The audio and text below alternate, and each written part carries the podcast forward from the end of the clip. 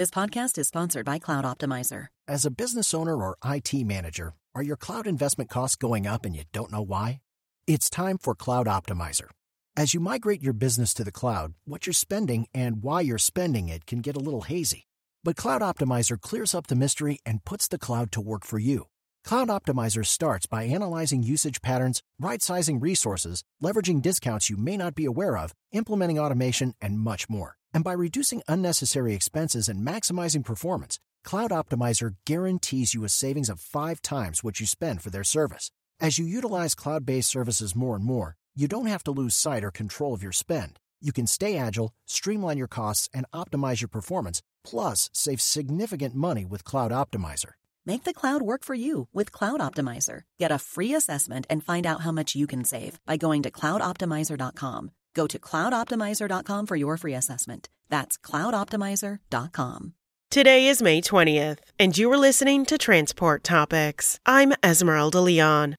What can fleets do to compete against high insurance costs? Host Michael Freeze gets answers from Jane Jazrawi of Carrier's Edge and David Burno of Hub International. Listen to our Road Signs podcast at ttn.ws slash roadsigns84. Now let's dive into the day's top stories.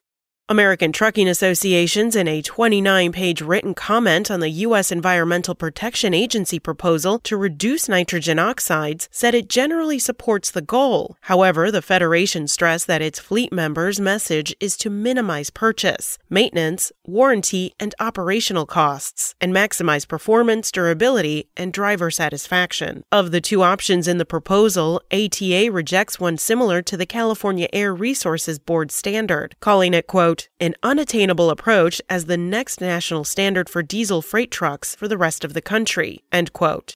Legislation that aims to expand federal provisions against price gouging in the marketplace for gasoline and other fuels passed in the U.S. House of Representatives on May 19 by a 217 to 207 party line vote. The Consumer Fuel Price Gouging Prevention Act advanced to the U.S. Senate, where it appears unlikely to be approved ahead of Memorial Day, a holiday linked to the start of the busy summer driving season. Senate leaders have not scheduled a vote on the bill.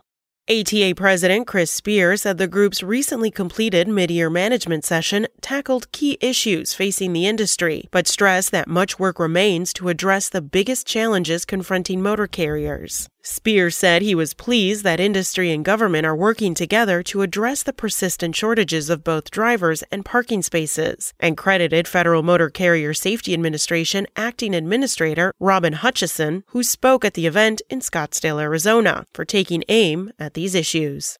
That's it for today. Remember, for all the latest trucking and transportation news, go to the experts at ttnews.com.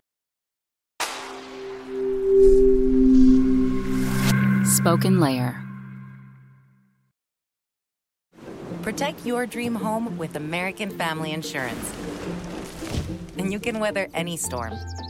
You'll also save up to 25% by bundling home, auto, and life. American Family Insurance. Get a quote. Find an agent at amfam.com. Products not available in every state. Discounts may not apply to all coverages on an auto or home policy. Discounts do not apply to life insurance policies. Visit amfam.com to learn how discounts may apply to you. American Family Mutual Insurance Company SI and its operating companies American Family Life Insurance Company 6000 American Parkway, Madison, Wisconsin.